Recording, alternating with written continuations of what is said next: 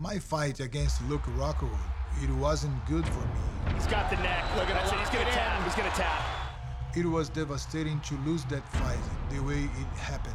But uh, the only thing that crossed my mind that I would like to be here to fight again, and now I have another chance. I learned many things from martial arts. I could apply in all my life the philosophy of martial arts. Sometimes you have some obstacle in your life, you have to know how to overcome that situation. That's what I learned.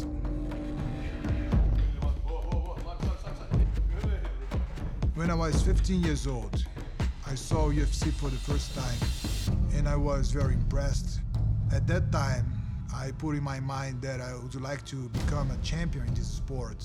And exactly 13 years later,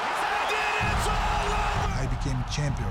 When I got the belt, my father said, Lyoto, the dream came true. What do you want now? I said, I want more.